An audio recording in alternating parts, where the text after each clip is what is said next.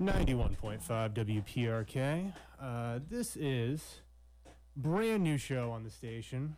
Uh, it's called Men Tell All. My name is Artie Gately, and I'm here with my host Vince. Vince, you want to uh, introduce yourself here? Yeah, sure, Artie.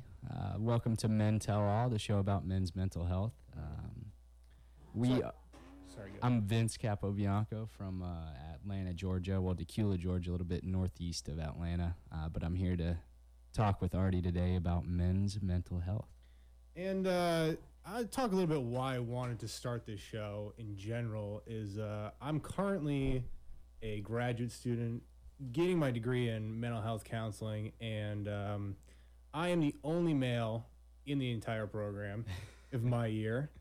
And there's a huge like lack of men in the field in particular, and um, that's kind of a recent thing over the past couple of years.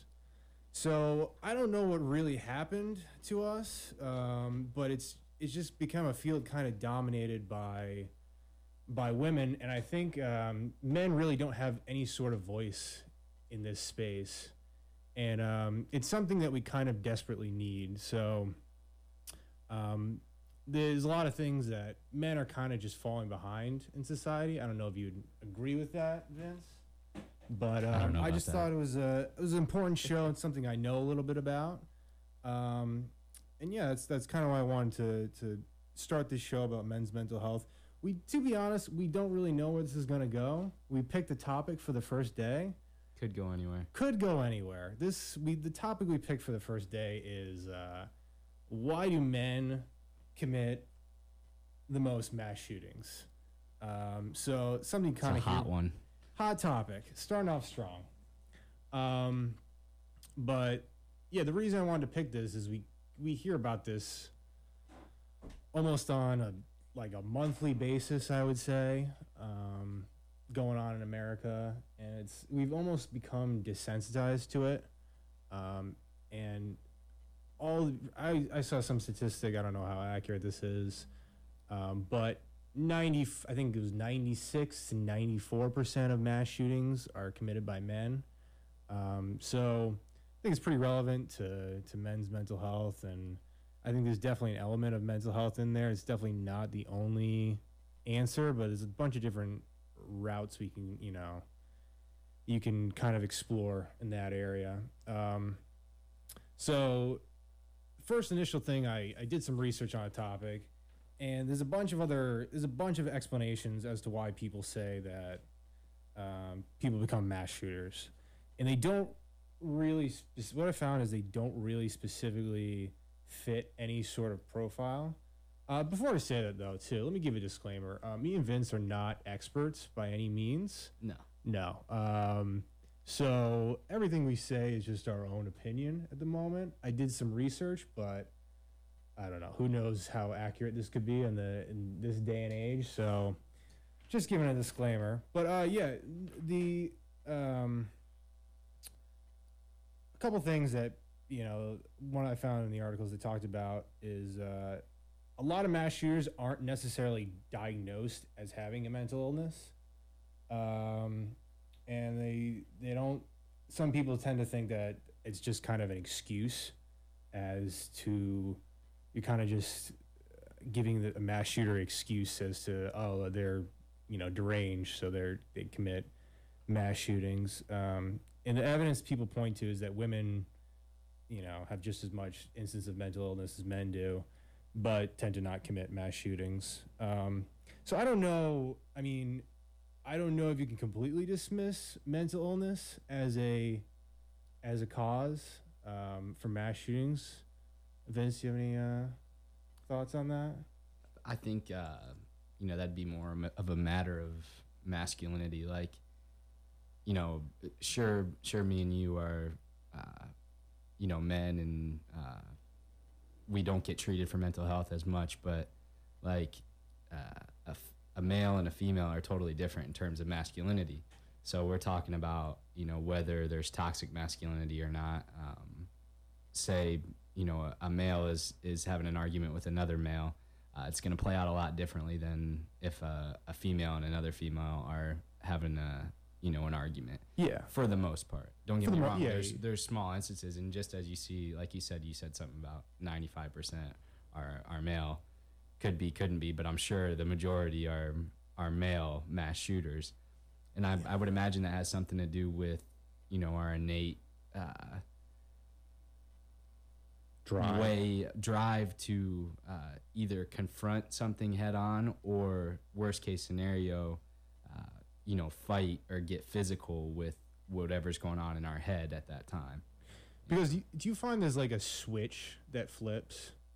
oh absolutely yeah so like you know it's like we were talking the other day about uh, you know when somebody crosses a line with me for instance i'll you know I there's there's a flitch there's a switch that flips in my head to where you know okay it's fight or flight time. And that and that's scientifically proven where you know you have this uh, you know million years of evolution of uh, you know this mechanism in your brain where it's fight or flight and you can either flee or attack something.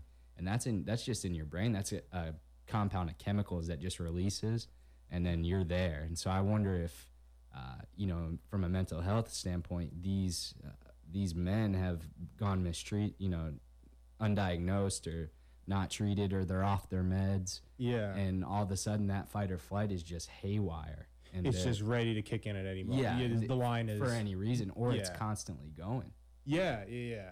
Like, what's the- I, I don't. I mean, when's the when's the last time you had the the line crossed?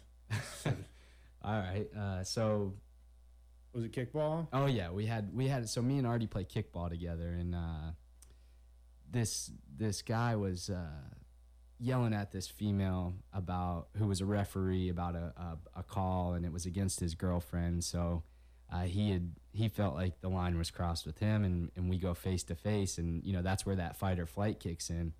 Um, but it's like we're saying with mental health, like me and this guy knew okay, there's probably not going to be a physical altercation altercation here, but we're going to go face to face and and hash this out.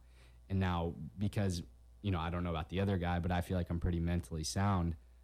I didn't take a swing at the guy because my fight or flight was like in act, and Yeah. I, I feel like I have pretty good control on it. I can take a rein and you know reel it in. Whereas somebody who might have a mental health disorder might, you know, you run into the wrong person and that line's crossed and you go up face to face with them, you might end up, you know, with some bumps and bruises at the end of that or worse. Yeah, it's it's. I feel like it is also an element too where it's like same thing at kickball. Um, me and Vince, we both have our girlfriends playing the team as well. Um, there was another instance where uh, my girlfriend got slid into, and she got an out, and the kids started screaming at the ref. But I had, I didn't, I was so convinced that it was an out, I didn't notice it till a couple seconds later, and then by the time I noticed it, everything had calmed down.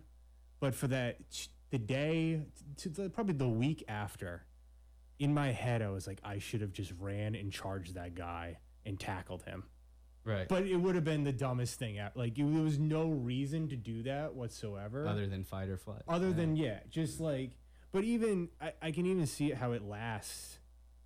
It, it can linger on in your head, like this sort of, I don't know if it's pride or it's like an instinctual drive to be protective or it's like, um, I don't know. I, I don't I don't really know what it is, but like I- feel as though there's something there's has to be something like in there that uh, like a mask shooter or somebody that gets to that point their their flight or fl- you know that that mechanism is mechanism in their brain is not is not right i would say Oh yeah, where they feel like everything is dire. You know, a lot of these guys leave massive uh, manuscripts about why they're doing it, and and these these full detail papers on uh, what is it called a manifesto. yeah on- manifesto on how they're doing it and why they're doing it, and the the reasons are so uh, basic. Like they can't get a girl, or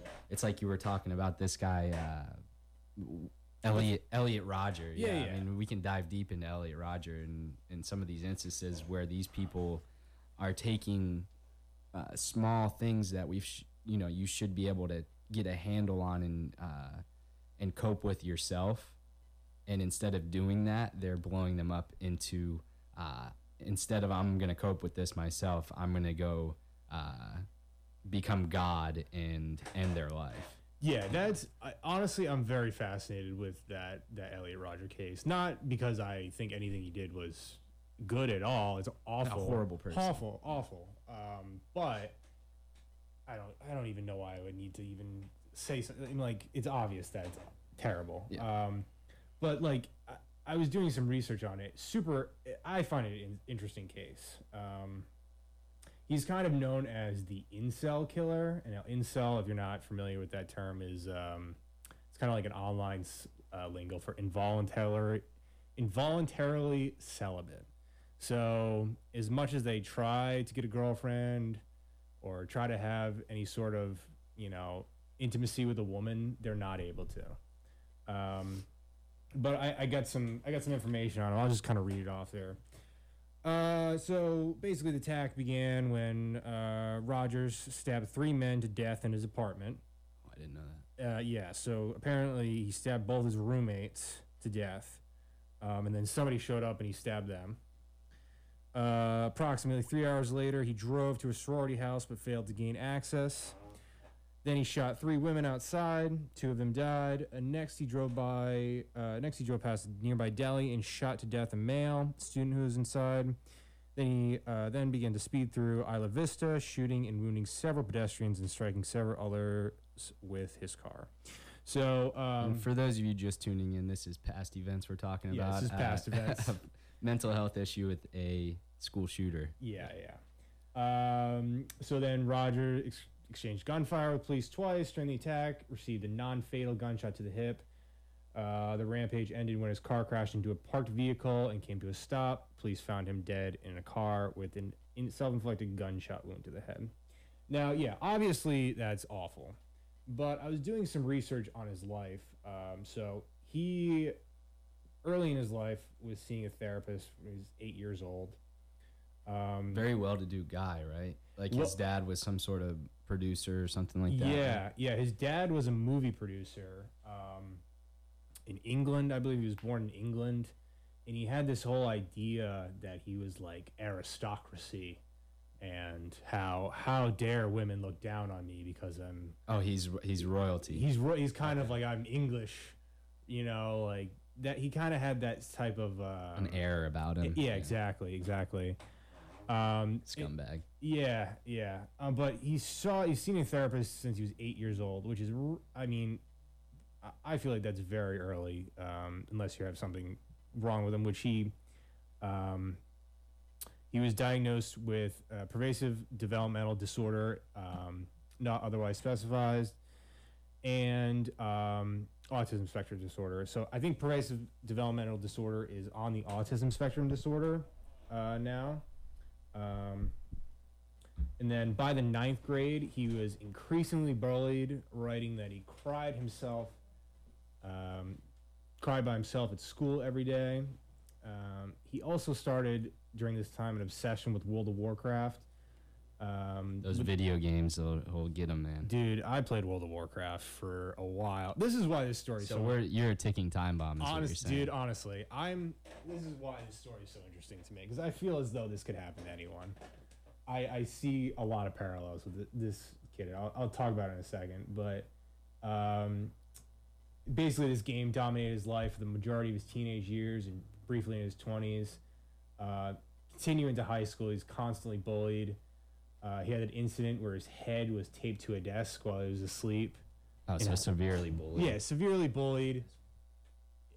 And then, and then, uh, in 2012, the one friend he had in the world, um, blatantly said he didn't want to be friends with him anymore, without offering any reason or why that he was ending the friendship. Um, and then finally, the part I have is this is part of his uh, in his manifesto. I'm 22 years old and I'm still a virgin. I've never kissed a girl. I've been through college for two and a half years, more than that actually, and I'm still a virgin. It's been very torturous. College is the time where everyone experiences those things such as sex and fun and pleasure Within those years, I've had to rot in loneliness. It's not fair. You girls have never been attracted to me. I don't know why you girls aren't attracted to me, but I will punish you for all of it. It's an injustice, a crime, because I don't know what you don't see in me. I'm the perfect guy, and yet you throw yourselves out at these obnoxious men instead of me, the supreme gentleman. Wow. So, I mean, obviously a pretty deranged guy, but like, I, I, I kind of have a sort of compassion for him because, like, in I can I can almost see myself in that. Like, I when I was in high school, I was, it's that World of Warcraft, man. Dude, I'm it telling you. I, I mean, it really is. It's, um, but like, yeah, I I was I moved high school. I moved high schools when I um, when I went to high school. I switched, and none of my friends came to the same high school I was Right. with. So all the friends I had had for years completely gone, and then I really didn't fit in. Really didn't have any friends in high school, and just I I think I got lucky in the fact that YouTube wasn't around or anything.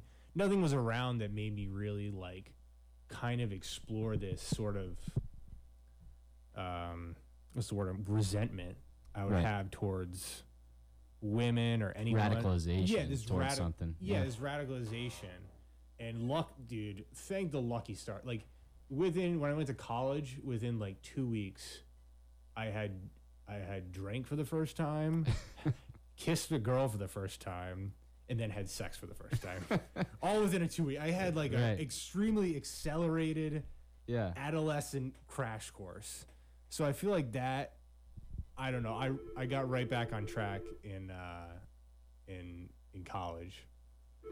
Um, but Its calls are flooding in. yeah, it's, calls are flooding in. We don't know how to take them, ladies and gentlemen. this is the first show, so if you're calling, uh, wait till next Wednesday. We'll figure that out. Um, but yeah, I, I don't know. I, I feel like I don't know if um, obviously what he did is terrible, but but I mean I, I don't know. I can kind of see the a way in which It's down. isolation can kind of over the years just kind of like no one wants to talk to me no everyone thinks i'm a piece of garbage um like no one is you know i, I don't know. I, I feel like that the isolation part is something that doesn't get talked about a lot when you're dealing with those those mass shooters and i think it plays a huge role. Like have you ever has there been a point recently where you've been isolated at all or? Oh yeah, I talk about my girlfriend uh, with this on a on a daily basis, like uh, especially since moving down to Orlando from Atlanta, and I wasn't even in Atlanta, Northeast uh, Atlanta, which is Dacula, Georgia, like a small farming town where I had grown up for my entire life. All my friends were there, um, and we just you know after college we decided to move down, um, and. Uh, so when when we when I'm here, you know, I don't have any friends to hang out with. It's you know, it's it's a little bit isolated in the sense that uh, you know all of my good friends are in different states, so the depression sets in when you don't have uh, you know, especially another male uh, figure. You know, we both have our girlfriends to talk to and hang out with and stuff. Um, but you know, when you don't have a, like really good friends where you're at, you start to feel that isolation. You start to feel like uh, you know there's not a lot of people around that are that are like you or or like the same things as you um, and once you once you get in your own head like that a little bit i see i see what you're saying to where uh, you know that can go down the, the the wrong rabbit hole very quickly especially if you have mental health issues like it seems like this kid had um, not that i empathize with this kid at all and yeah I, that's not what artie's saying either that he empath- empathizes with the kid um, but that he can see where something would take off into this direction very quickly. Um, I think that's yeah, what you're saying. Yeah, right? no, I mean, whatever, call it you want, empathy. Right. Um, but it's, I don't know. I, I I've been, yeah, I, I'm in a similar situation. I've, um, I've, I've just moved here to Orlando um, a year ago, and yeah, I didn't know anyone. And I, and there's times where my girlfriend, I me and my girlfriend live together, in time where she's gone for you know week, you know, ten day periods, and you just get in your like this is like zone. It's I don't know. I, I there's times where I, Funk. I get yeah, you get you get angry at for no reason Yeah. at nothing, like, and you kind of don't even recognize it at the time, and you're just like, I, I found a pattern. Like whenever my girlfriend would leave, I just yeah, you get in a funk, you get angry. It's like um, Oh, they And s- that's- they that's just- say yeah they say uh, solitary confinement is one of the worst things that you can do to somebody because of that cutoff with human interaction. So I imagine some of these kids that are, uh, you know, some of these males especially with mental health issues that are isolated. Um, I think that's a great point. You know, if somebody's isolated, then uh, these ideas can manifest without. And, and the other thing too is if somebody's having these ideas and they don't have any followers on their YouTube channel or they don't have any Twitter followers or even if they don't if they don't might not even have social media like this kid did um, those ideas go unchallenged when you don't have uh, say you know another person there saying hey dude this is going down you know the wrong path. You Yeah. you're coming up with some crazy stuff right now. Yeah, um, and that can that can exceed exponentially with with mental health. Like if somebody's by themselves and they have a mental health disorder and they have access to youtube and yeah, all this crazy information that you know these radicalized websites or whatever they can you know they can become violent and obsessed with the wrong things very quickly yeah. Like I- I find my yeah, it's I don't know. I my I there's times where I say stuff, and my girlfriend would be like, "What are you talking about?" yeah and then Like- you're like okay Yeah, and then you think about it like, oh yeah, no, that is crazy. That's hundred percent crazy. So- input is huge yeah and with this kid another thing i don't know if you have it written down here but uh, like it, like we said his father was uh, obviously uh, a very wealthy guy i don't know if he stayed in england or what but it seems like for whatever reason when uh, a lot of the, a lot of these mass shooters especially the ones that, that do the school shootings uh, you know they don't have a strong uh, parental guidance especially in the in the father area. They it seems like they don't have that male guidance. And i and that's where we could you know talk about uh, masculinity toxic masculinity as some people like to say. But you know there's this idea that there's only uh, masculinity which is bad and no masculinity which is great. So you're either masculine and you're a terrible person or you're non-masculine and you're kind of leveled off Yeah. but I think there's you know there's two types of masculinity, good and bad.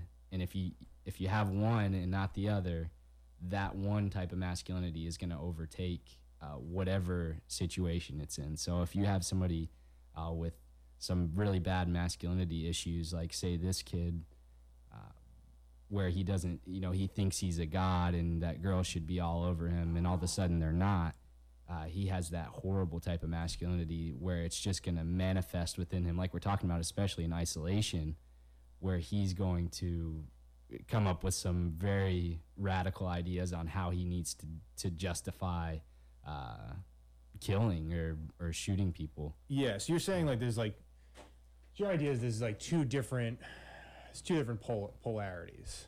My my idea is that y- it's not that you're either mas- like masculinity in my head is not it can't be toxic. It's either it's either good it's it's not toxic or nothing. Like th- seems like the people who have the this idea of toxic masculinity Mm. is that masculinity is on this scale and the higher you go on the scale, the more toxic it is. Yeah. But yeah, m- it's my idea of it is that there's two scales of masculinity, good and bad Yeah. Okay. and not you're you're not necessarily going to get any good out of somebody who has no no masculinity. They're not going to be opening doors for girls. They're not going to be running into burning buildings, uh, saving people. They're not going to be the one running into the, the building to save all these children from no- this mass shooter. No courage, no hard work. Right. Like those would be the good qualities. Those would be the good qualities of masculinity. So that goes back to to having a you know say a father figure. A lot of times, uh, if you demasculine, we can look at uh, single single parent uh, households. That's that's the perfect uh, science experiment to what I'm saying is if you just have a, a female raising a child, you know, which is a lot of the cases in these mass shootings yeah. th- there's no t- where are these kids getting their toxic masculinity from if there's no male male figure there they're Yeah. just getting they're getting bad masculinity from YouTube videos, or you know, I don't believe this, but is it violent video games, or Yeah. uh, you know, the the school bully who's who might be the only figure that they have, you know, the only person that interacts with them. Yeah, I think I saw something. I think this was like a guns rights activist something. right. So I take it for a grain of salt, but like I think it was like of the most recent 28 or 30 shootings, like 27 of them were single parent households. Right? Yeah, and that I I I could be that could be 100% wrong, but let's just assume it's right. Well, I, I did look at the statistics a little bit on, you know, the demographics of uh, a mass shooter, and significant amount of them are from single uh, parent households, um, specifically without a father figure or or some type of uh, male idol in their life. um, Yeah. that they can look up to. yeah, that's I don't know, that's interesting. Um because It blows me away that I yeah, were you sorry? What are you saying? it blows me away. It's like you know, how, how does that happen, and why does that happen? Is it a, is it a mental health thing? Is it a nurture? You know, it's the whole nature nurture thing. Is is it because of the the the missing father figure that's going to teach them the good from the bad types of masculinity? Is it the isolation where these ideas are just manifesting in their head because they've seen them? Or would the same thing happen if these kids were subject to the same type of material and bullying and mental health, even if they had a father? Which I'm sure there's some cases of, but it seems that it's happening more significantly without. Yeah. Yeah. I, I don't eat because like my dad's I don't know my dad's still here or Yeah. he's yeah, I don't I don't know what your Yeah, parents are- yeah. I both my, both my parents. my are, parents uh, yeah. so like I, I can't even like I, I don't have any sort of experience with, like and then most of my friends too like uh, for the most part their parents are still together I have, like a, I have a significant amount of friends w- that have you know grown up in single s- single single households, and they I mean they they're fine. They're they're totally fine. It seems like. yeah Um, but then again, they had a tight knit group of uh, of friends. You know, me and my friends all grew up, and you know, like I was saying earlier, we all still talk to this day. So yeah maybe uh, that isolation plays more of a a part than we would imagine. yeah they had role models through you and like like the, your yeah. maybe even your parents and coaches and teachers. coaches yeah and yeah. that's why I wonder about these kids. Like it, and going back to the mental health thing. Obviously, that's you know what our main idea of what we're talking about, and it's you know the the whole fight or flight thing and isolation. It, it's got to be a combination of things, but the one root of it is the mental health issue. It seems like, and there, there's not a lot of treatment for male mental mental health going on. no there's I mean there is It, but, But- seems like we're more tempted to to hold it in or harbor those feelings rather Yeah. than express it. Yeah, I guess like um that's true. I would also say that yeah, we don't ever talk like guys no one ever goes like, "Oh, hey, you should go see a, th- a therapist." Yeah, I don't and, and I don't- even if they did, would you? You know, Yeah, me, probably not. right? Me either. Yeah, and I'll be honest, I'm getting my degree in mental health counseling. I'm I've I think I've seen seven different therapists in my life. S- five of them were women. They all at one point or another just didn't understand like you can't they had a you, you there was a blockage in their understanding. You couldn't what I wanted to talk to them about they got so defensive or so like they just didn't know what was going on. Right. And then the two guys that I did have, one of them wanted to be my friend really bad for some reason. Uh, well, maybe that was his whole shtick. Was you know you need this figure in your life that's gonna be positive in the male. So Yeah. that was his whole thing. this was recent. I didn't. Gotcha. Yeah, this was when I was 29 years old. Oh, okay. So I, I don't know. I think Putting he was just- band aid on a. he was lonely maybe, uh, and he wanted to talk to somebody. I don't know. I, it was me, a lot of me complaining that I'm the only male in my counseling program and how Yeah. much I dislike it. And it's kind of a, it's, it's not uncommon. So he was, it was more just him commiserating with me, and that's all he really it's wanted. It's funny you say that because there's no way that this kid, you know, Elliot Rodger, wasn't going to see the school counselor or a counselor. And I wonder, you know, it makes you wonder, like, especially from your experience, what that difference would have been, you know, and I don't know, even if it was a male or a female, if it had been like somebody who could have understood him and been like, you know directed him into a different path. Yeah. You know, it's, mental health is a huge part of of what's at play here. Yeah. it seems like. Well, I I think the counselors have been taught now that anything bad a man does is toxic masculinity quotation marks. Sure. And that that phrase really annoys me. I it because I was hoping we were on the uh, different pages with that, so I could go toe to toe. yeah, with you. I I despise that phrase. Um, because I was gonna do a whole show on it, but whatever. We may be able to do. Maybe able to go more into. it. But like, Oh, we could go. Yeah, yeah. that for hours. Yeah, um, let's do it now. it's it's what was I gonna say? It's they go, well, it's this toxic masculinity problem.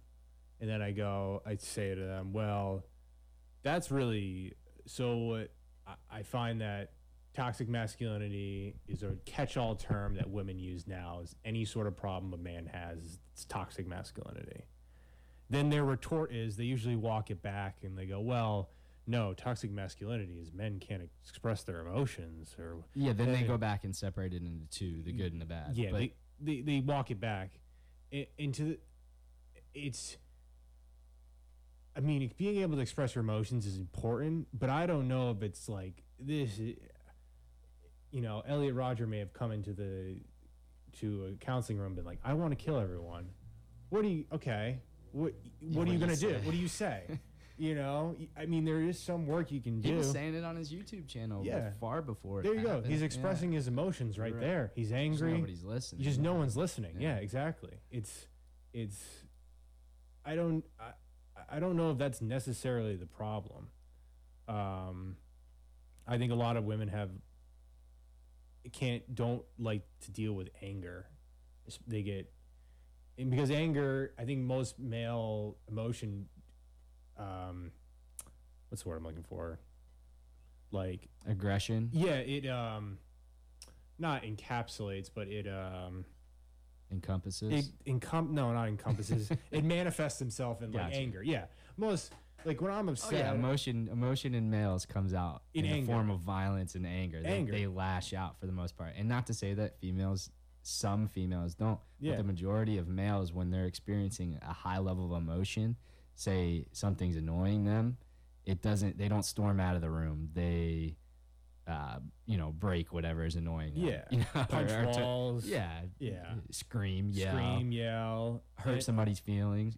yeah insult somebody yeah. Yeah. yeah and so it's very different from the way women handle conflict or emotion and i don't i think they just don't want to deal with it in the most that's what most toxic masculinity is labeled as is well since this guy is flipping out and is angry and is screaming and yelling and punching walls and he must he's toxic and you know that needs to be changed in order for him to get better which i don't necessarily agree with yeah. um, it seems like a form of emotional currency, and females prefer the deferred payment, whereas males want their paycheck right now. You know, they want to cash that check. that's a very and, good analogy and make sure. Yeah, I just Yeah.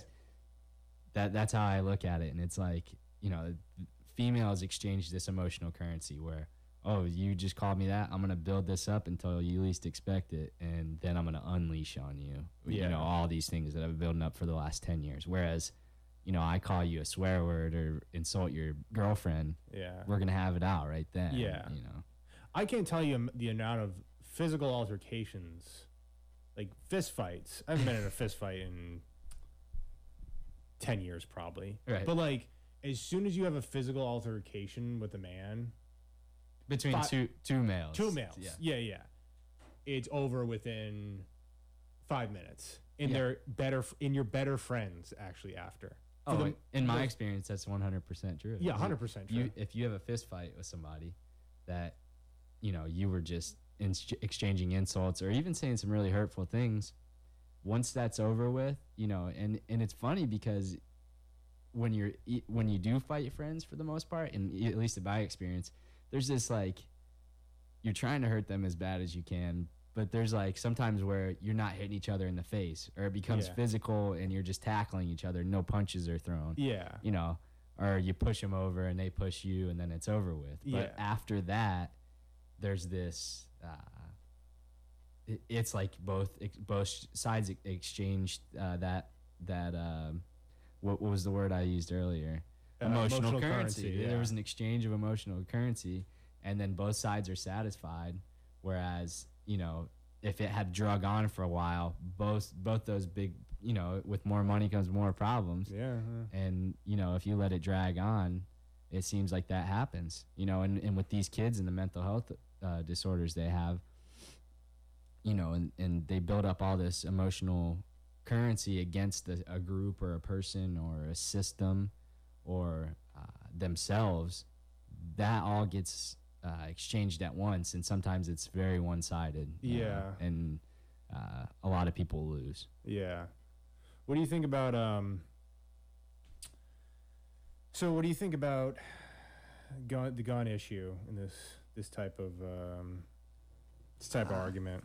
I, I, I'm, I feel pretty strongly that um, the gun issue isn't a matter of uh, uh, my idea of it, and, and to, you know, to to get the the brass knuckles of of what I'm talking about is the price of freedom, and this is going to sound harsh in terms of talking about mass shootings. The price of freedom is death.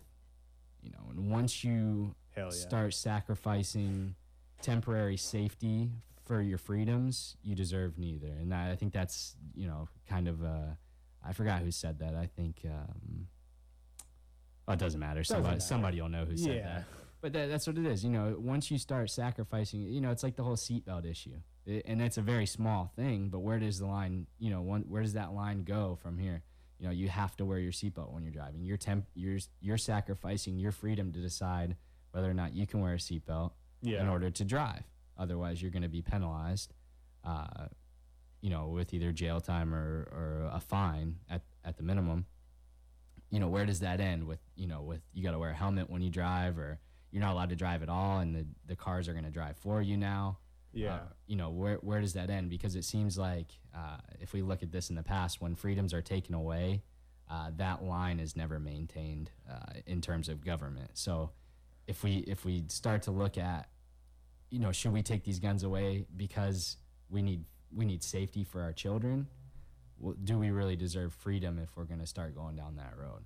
yeah. and, and that's pretty rash, but that's the way I look at it. yeah. So what do you think about high magazine um you still you still think that's the same case for high power automatic weapons or No, high no, because So there has to be some sort of like there, there's a line that's drawn, but I think that line should be drawn by the people. Can we agree that we all shouldn't own be able to own rocket launchers? Yeah, absolutely. So some there has to be some sort of line, maybe.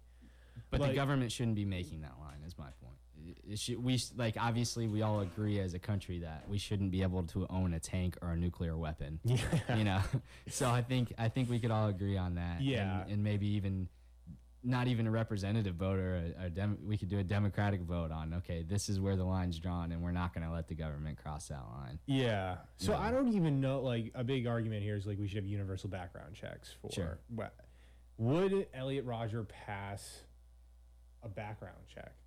I think he. I would imagine so. He lived in isolation. He the probably kid never did anything wrong. He was a rich, well-off kid, and even if he did do something wrong and wanted a, a gun, do you think that his rich father, who it seems like would have done anything to appease him, Yeah. uh, got got him all of the nicest clothes, sent him to the nicest university, uh, had the nicest car, like he says in his videos. Obviously, this dad would have got those uh, things expunged. And as bad as it sounds, in America, if you have money, there's there's a way around some legal issues. There's a way, yeah, there's a way. exactly. Everything. Yeah. Everything has a price. Yeah. So so even if there were extensive checks done on this kid, uh, you know where do, again where do you draw the line uh, with say say red flag uh, laws? Yeah. know, or, So- or even background. Let's say let's keep it on background checks. You know, say you had an altercation when you were twelve. Uh, and punched a kid too hard in the face, and he punched you back, and you both get arrested Mm. you sh- now all of a sudden your second amendment right is being infringed because you have a record of violence you know so where is that line drawn and who's deciding you know again it's not it's not us deciding who and who shouldn't have a gun it's the government and it seems like that line always comes farther and farther back uh, to where it's a stretch to gain those freedoms again. Yeah, it's like this when this debate goes on, it's never any sort of like there's no one has any sort of nuance whatsoever. There's there's no solution it seems like because if you give the government the power, they they abuse it just like anybody else Yeah, would. It yeah. seems like because they're under pressure to be reelected and uh, maintain votes, and if their base is voting on them based on, you know, uh, gun control laws in their state, they're going to continue to go down that line and make them even more and more stringent every year they go up for reelection Yeah. because it's not going to stop. You know, look at the look at Chicago. They have the most stringent gun laws Yeah. in the nation, and they have a sh- they have three to four shootings a day. Yeah. you can't. You, it'd be highly difficult to get go into the city of Chicago and get a gun. oh yeah, yeah. You, yeah. you can't do it. So, but these criminals find a way to get guns, and that's that's just the way of the way of the world. It's, Yeah. it is what it is. Criminals find a way to break the law, and obviously, it seems like we're on the same side with this. So, Well, no, I do think there somewhat. No, I mean, I do think there should be like stricter, like even if background checks aren't going to catch everyone, like there should be some sort of background check.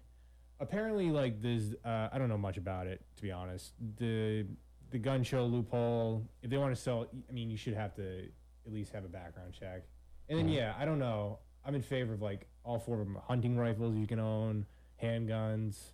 Yeah, I, I don't know. But the AR-15. AR-15 seems like what do you do? I mean, you're not.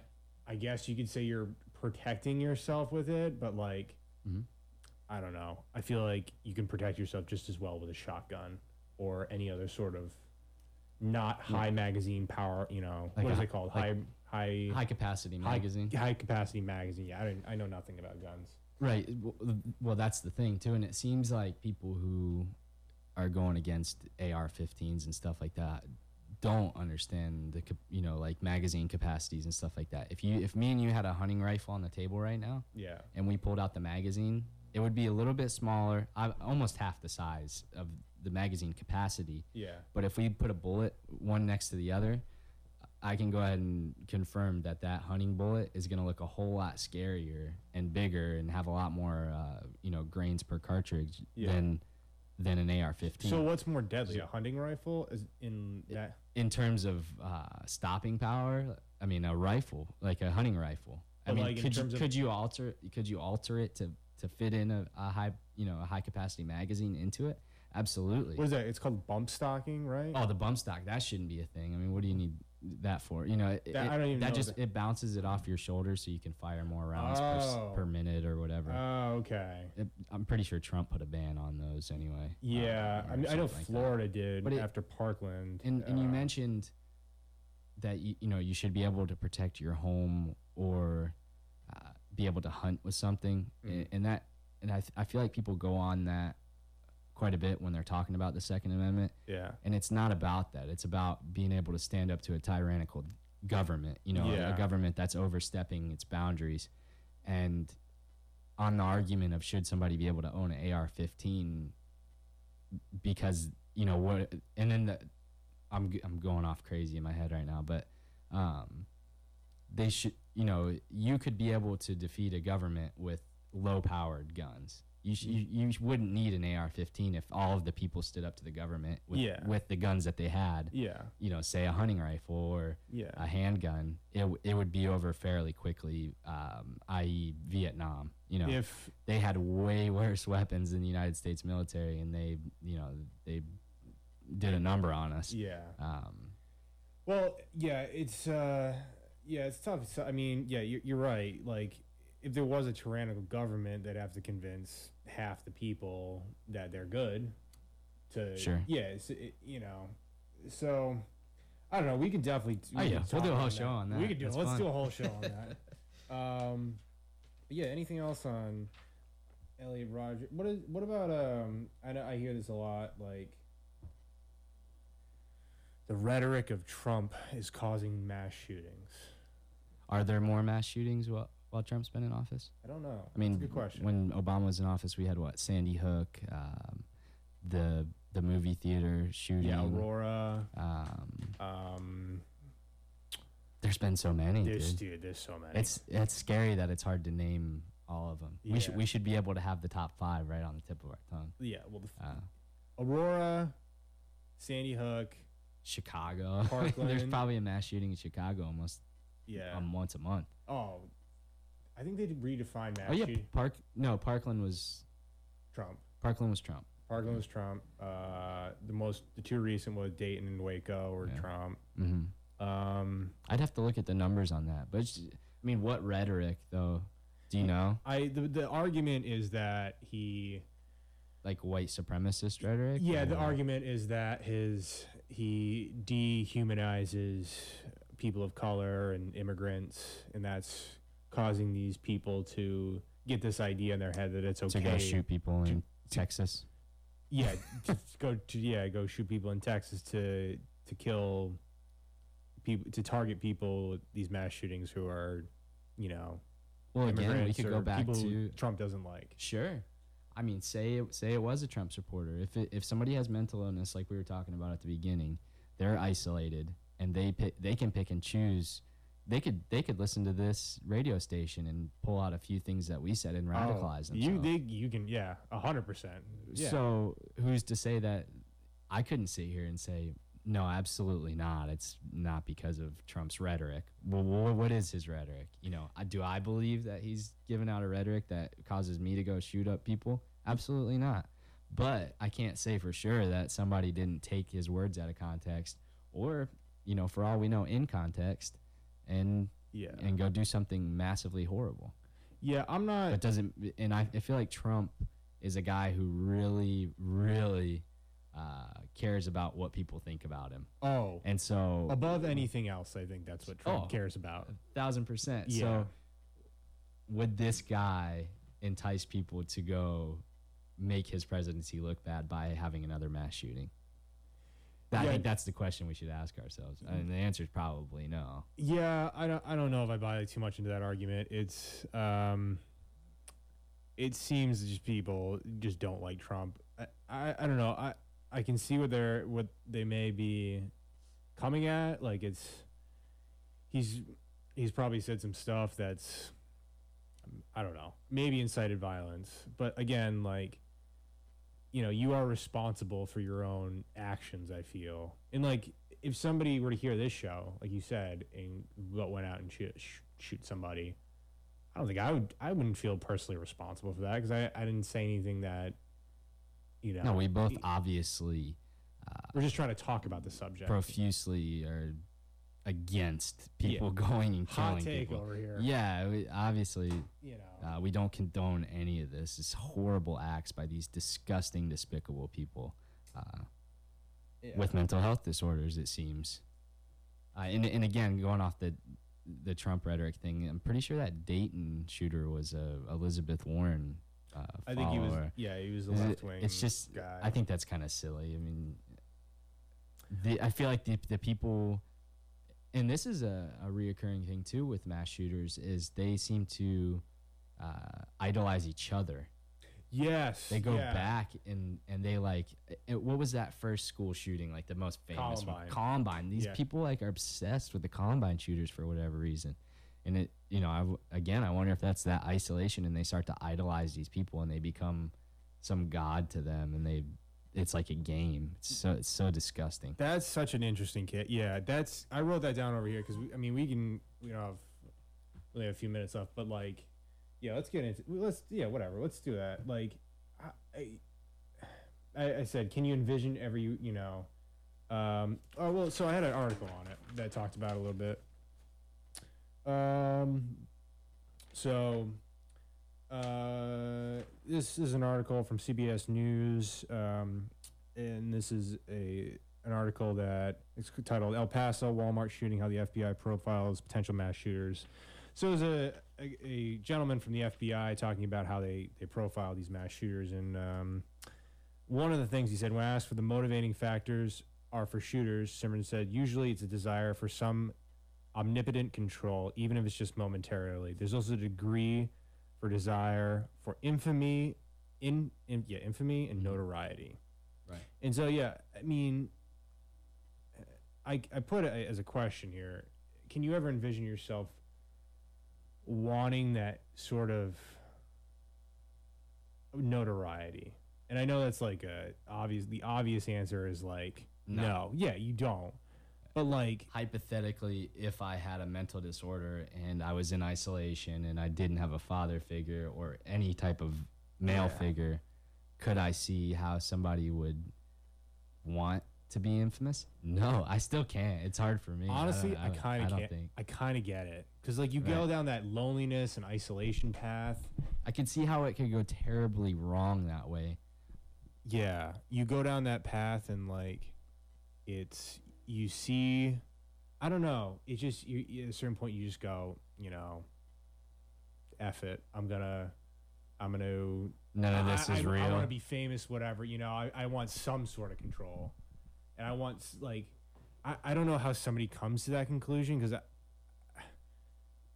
I can't see myself wanting to do you know be famous for that. It's just, you uh, to me, you would want to live lead a legacy that people are proud of, not or some people are just completely ashamed of. right. But there is something in I think in some people's deranged mind that's like, Well, they it seems like they get into this counterculture almost of yeah, uh, you always hear about them on these like websites and stuff where they're honoring those Columbine people and uh, or they'll comment that they want to be like them one day or something weird, you know, and then they get this following or they follow people who say the same things that don't necessarily do it, mm, but they idolize these people.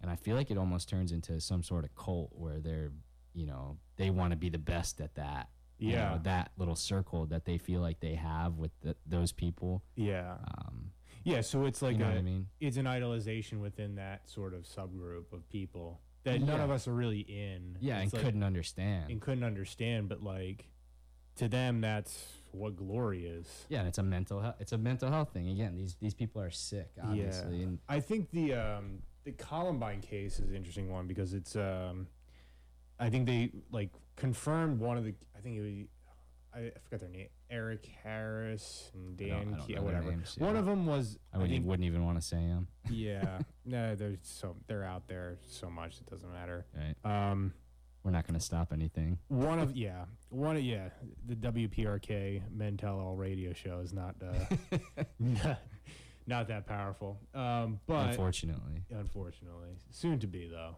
Um, but yeah, I think one of them was a diagnosed um, psychopath, which I don't even know if it's a diagnosis, but like Right. antisocial personality disorder. And then one of them, he kind of just was an isolated kid and followed this. this became guy- friends with the psychopath. Yeah, became friends with the psychopath. I think it, I think a good thing for us to maybe talk about and, and even end on is is there a way to prevent this or are, are we treating mental health issues in men the wrong way to where it comes to this because it's obviously overwhelming men uh, that do these violent acts and we talked a little bit about why that is and why that might be from an evolutionary standpoint or a, brain chemical standpoint but is there something you know, and, and you're more of an expert on this, being you know in counseling than I am. Is is there a way for this to be tuned down or at least suppressed, uh, where we're not talking about this all the time? Yeah, I don't know. It's tough. Like I, I honestly think a huge part of it is isolation. Like a huge, huge. So I think people need to like do whatever they can to get out of the house and not be on the internet. Because even even kids that are that are at school that might might have a more uh, a bigger following or more friends, they could you know, and, and not to put this on the popular kids or blame the popular kids, but you know, it, if you could reach out, like I know I didn't do this. I, you know, I, I played quarterback in high school and, you Yeah. know, played football and did all that stuff. Homecoming king. And I, I don't even remember once going over to like, they, you know, how there's different tables in, Yeah, yeah, in high course. school. I never went over to the nerdy kids table or, or the weird kids table and just said hello, you know, Yeah. one day. And, you know, you never know how much that could change somebody's outlook on things. makes a huge Uh, difference. Right. And if we could teach people, uh, you know, to have a little more compassion for others, maybe, you know, again, maybe. Obviously, these kids were deranged and disgusting people. But, But- you know, if, if we're talking about a way we could prevent uh, terrible things like this from happening, maybe compassion is the answer or love, you know, Yeah. as corny as that sounds. No, yeah. I mean, it's the reason why I say like I empathize with some of these people a lot is like I, I don't yeah I don't but you can I think an important way to like kind of maybe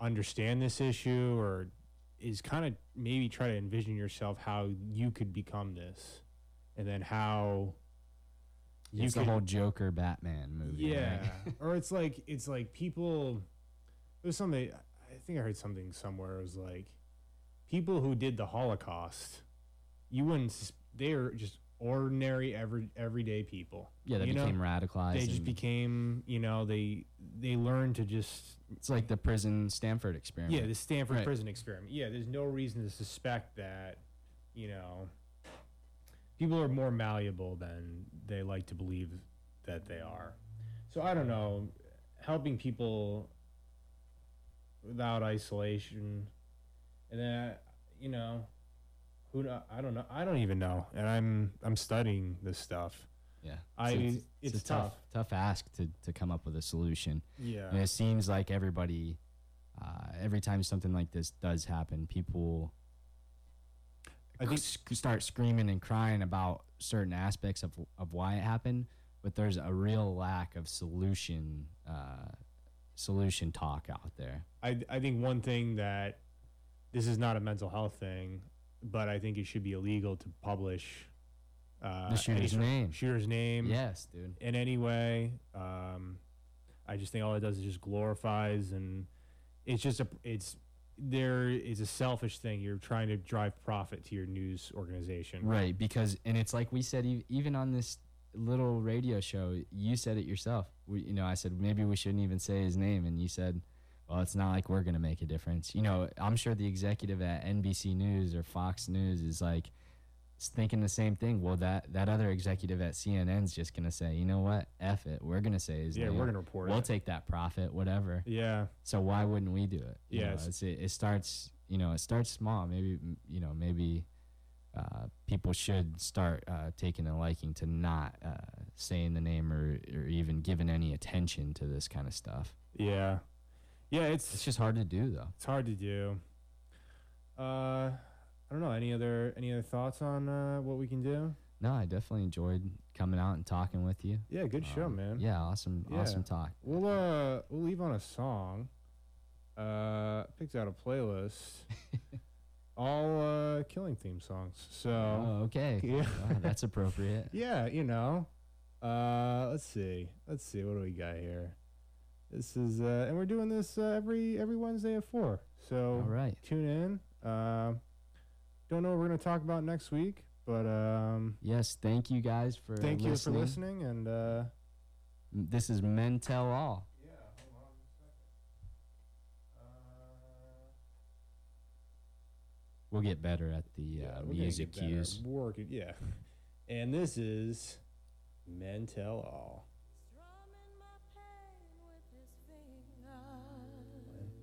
Fingers. No, maybe. Singing my Oh, yeah, now it is.